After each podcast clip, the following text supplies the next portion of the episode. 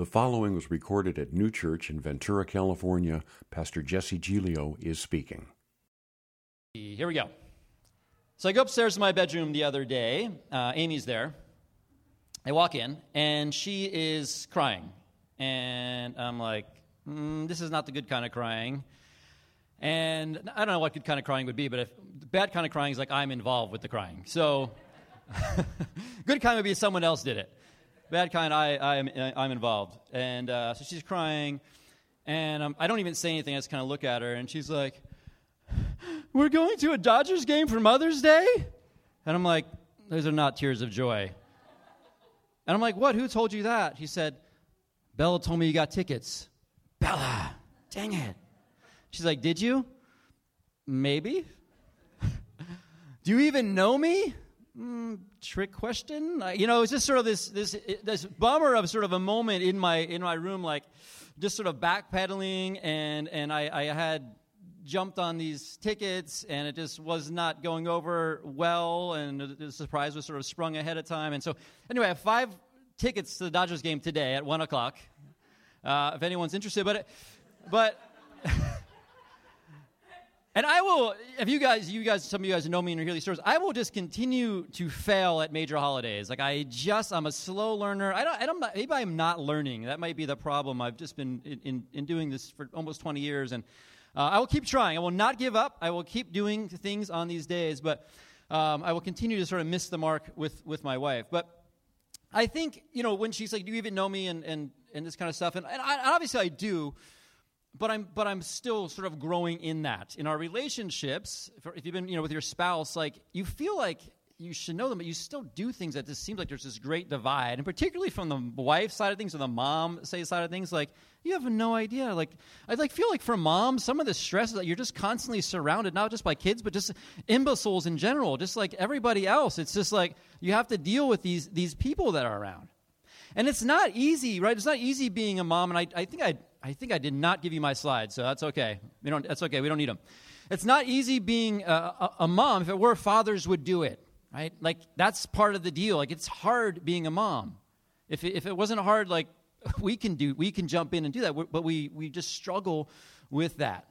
And so for moms, even though you know we're, we're growing and, and I and I'm working with my wife and I kind of understand situation, there's certain areas like you just don't get it. You don't get it.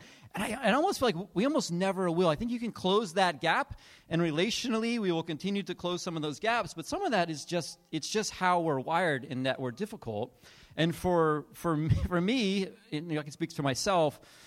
Like she just knows exponentially more about parenting like instantly. And, and, and, whether she does or doesn't, like that's my perception of that. I don't know, dads, you remember your firstborn, if you have kids and you, go to the hospital, we were 25 and been married a few years, and I didn't have hardly any experience with, with babies or, or really even hospitals. Like I just didn't, it was all new to me. I had no idea what was going on. And like, you know, you have the baby and, and, and this sort of process, but then that moment when you're going home and like you get in your own car, and I'm like, Uh, what? They're just going to let us leave with the baby? like you don't even know how to put the car seat in. Like you know, do I have? How do you feed the baby? And Amy's like, I know how to feed the baby, and like, but but I'm, I remember like I have no idea, but I like I assume mom knows. Mom will do it, and even if mom doesn't know, mom knows like I have to do it because if I don't do it, she knows I'm not going to be able to do it. And so moms carry so much of this this this this weight of of of life, but particularly with the kids, in just a different role. And I still feel like that sometimes as, as a dad. I'm engaged, I love my kids, and we have, have good communication, but there's certain things like mom still just has to jump in and bear. And we can share as much as we can, but if you're a mom, you feel like sometimes you, you bear a little more. And dads are typically like, it's even. I do just as much. And mom's like, oh my gosh, you have no idea. And so there's this weight that moms carry. I just want to affirm you guys, moms, in that. It's not, it's not easy. It's not even like, this is great news, but it just is. And we just want to recognize that in your, in your relationships. Like, your mom is carrying a whole other sort of load and, and weight and, and, and burden and, and, and abilities into this world, into our, into our partnership. And they do it because they must do it. I mean, mom's, man, mom's like, if I don't do it, no one will do it. You kind of have to do that day in and day out. And so we're going to look at a story um, for a few minutes this cool story of a mom in the Bible. And the Bible has some good, good mom stories. The Bible was predominantly written uh, by men and from a male perspective, so it's it, there sh- probably should be some more mom stories than there are. But the ones we find are really cool, and we're going to read one today, and it's about uh, the mom of a man named Moses. And and probably some of you, are, hopefully many of you, are familiar at least with the character of Moses and he led his people out of slavery from Egypt, and they crossed the Red Sea, and he's this, this father of the faith, this patriarch in the Old Testament. Uh, likely wrote most of the first five books of the Bible, so he's just this awesome character. You know, we wouldn't be here without this guy, but, but he had a mom. He came from somewhere, and this is a story of his mom. It's in Exodus 2. I'll read this out of uh, NIV. It goes like this Now, a man of the tribe of Levi married a Levite woman, and she became pregnant and gave birth to a son. And when she saw that he was a fine child, she hid him for three months.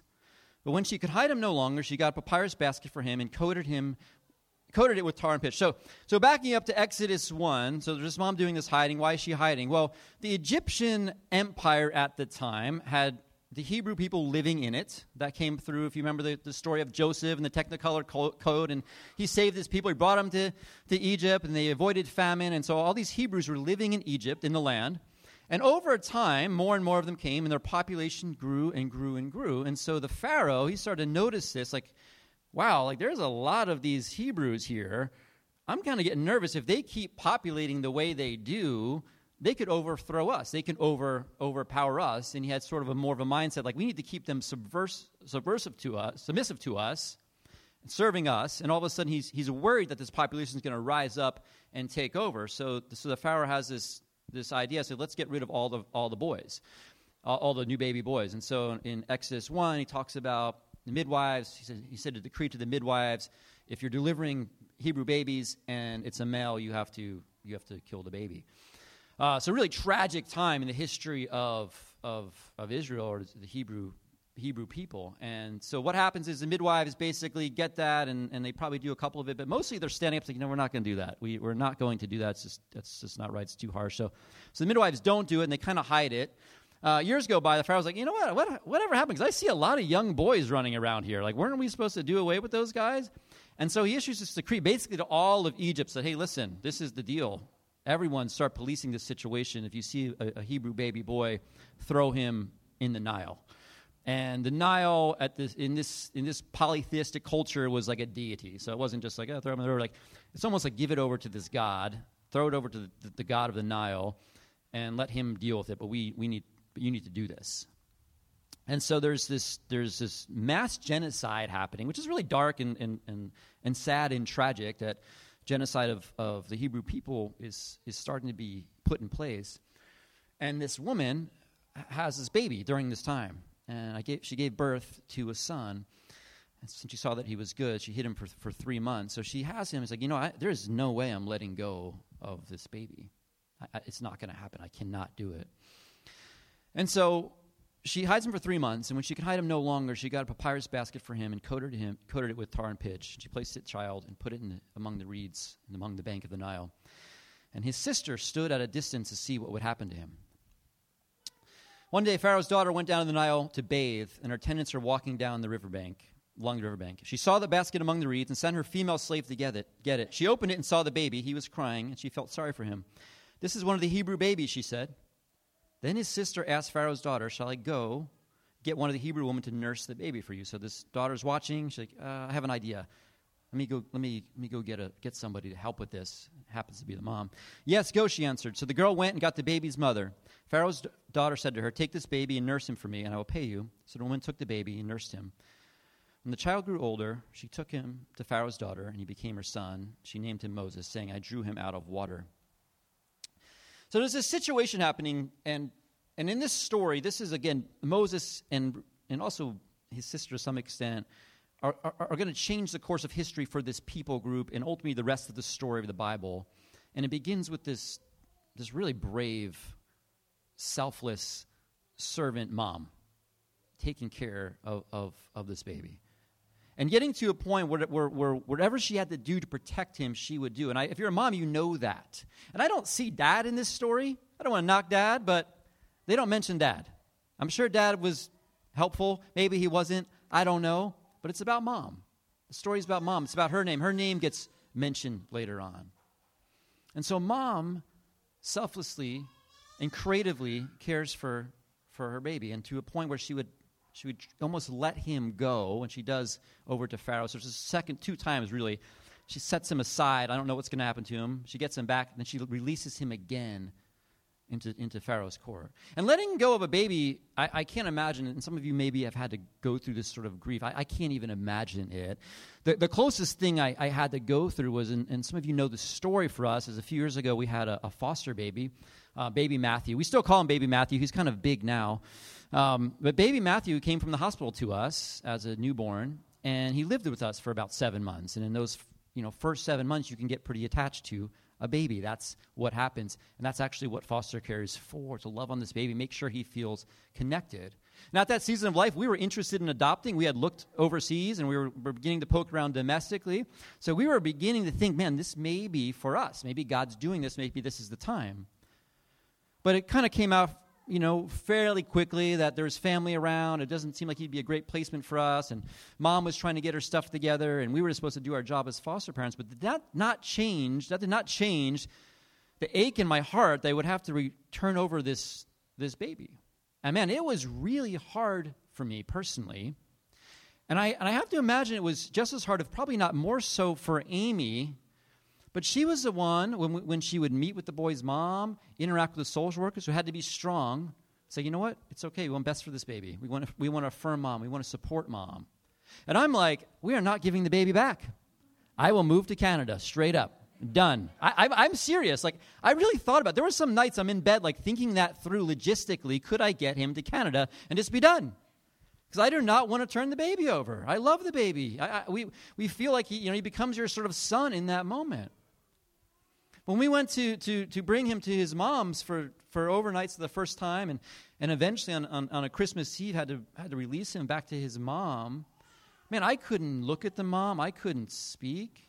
I remember going into the, into the baby's room where he was going to share with his, his brothers and sisters and building his crib with Jet, and I just I couldn't do anything. I was just trying to keep it together. But you know what Amy had to do? Make sure mom felt comfortable.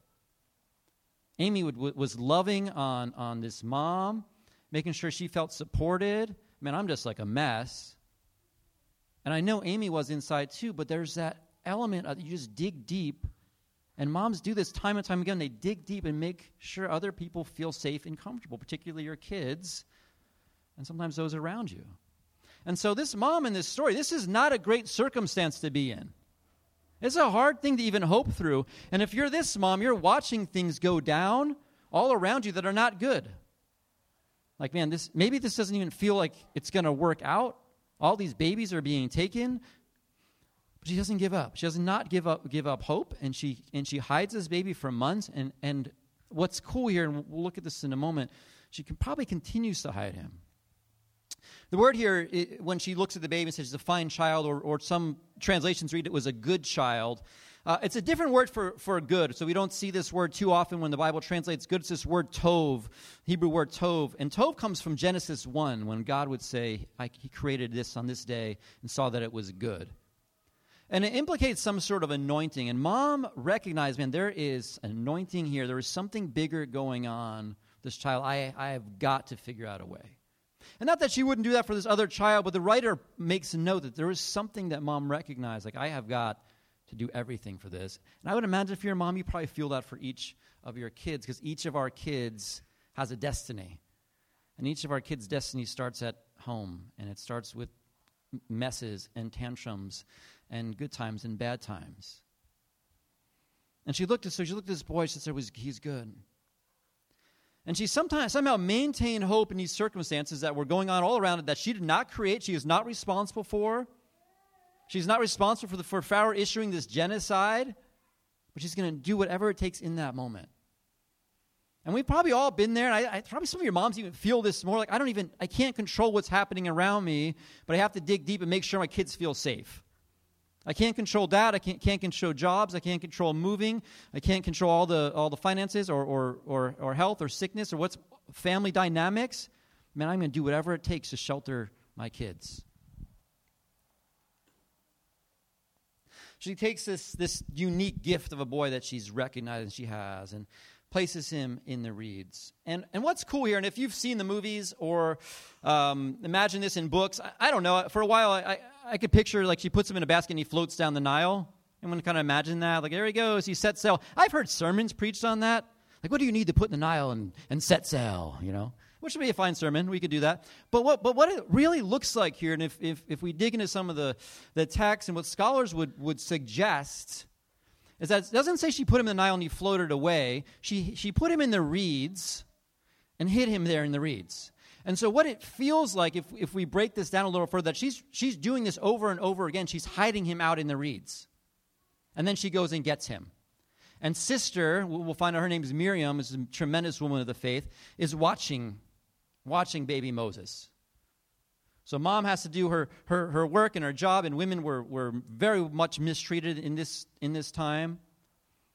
And she'd have to co- care for all that. She, she's hid little infant baby for three months. Now she's got to go hide him in the reeds. And we don't know how long this went on, but th- there's a chance this went on for a while, day in and day out, taking care of Moses, putting him in this, in this little basket, hiding him in the, in the reeds, asking Miriam, this little girl who's probably between six and nine, because if she's much older, she'd be working somewhere. And if she's much younger, I'm not sure she has this conversation with, with, with Pharaoh's daughter. And so there's this whole scene happening, and you can think of the weight that, that mom is bearing to care for this, this little guy. I, I, don't, I don't think it was like, oh no, here comes the bad guys. Whoa, put him in the basket, there he goes. Man, no mom would, would be like that. She's already logged months of hiding him. She places him in the reeds. She places him in the reeds. And she built this, this, this cool basket. And I think we imagine it, you know, again, if you've seen the movies, it's just like a little wicker basket and it, it floats away. But coated with tar and pitch so it would float and be safe. And, and, the, and the word for basket here is, is teva. And, and teva is not really what we what the Bible translate basket. The only other time teva is used to describe something in Genesis 8, and it's a little boat called the ark. And the ark, the Teva, is a place of hope and deliverance, a place of safety. And so, so mom builds an ark for Moses. And she uses her mind and her wit and her, and her creativity, and she makes a safe shelter for her baby. And again, I, I really think it's, it's, a, it's a period of continuing to hide. And the text is sort of this continuing tense. So it wasn't just I put him in there and he floated away. She hid him for three months. Then she had to change her scheme. She builds this, this ark, call it the ark, hides it in the reeds. And she would do that day in and day out. And she was brave and smart, and, and, and she's compassionate to, to her little one. And if, and if you know, you know, if you're a mom, and, and many of you are, and particularly in this culture, like that wasn't all she had to worry about. All right, what am I going to do today? I just got to save my son again. No, I have to, she has to cook, clean, pluck chickens, take care of the, the grounds. Oh, yeah, then I have to save my son again. I have to fear for his life again. I have to trust my, my little girl to be out there again, day in and day out. As this, as this oppression, as this threat is moving in. And I just want to say, I know that, I, I just know that from, from the moms I've been around, you, you bear some of that and you do it really well because you still do all the other stuff and you still save the lives of your kids. That's amazing. That's amazing. That's again, that's why dad's not in this story. He, he could not do that. And so she puts him in this, again, in this ark, and she sends her, her, her daughter to look after him. And and so one day, Pharaoh's daughter is down by the Nile to bathe, and the attendants are walking around the river bank. And again, it doesn't say it floated by and they fished it out. Like they just kind of saw this thing in the reeds.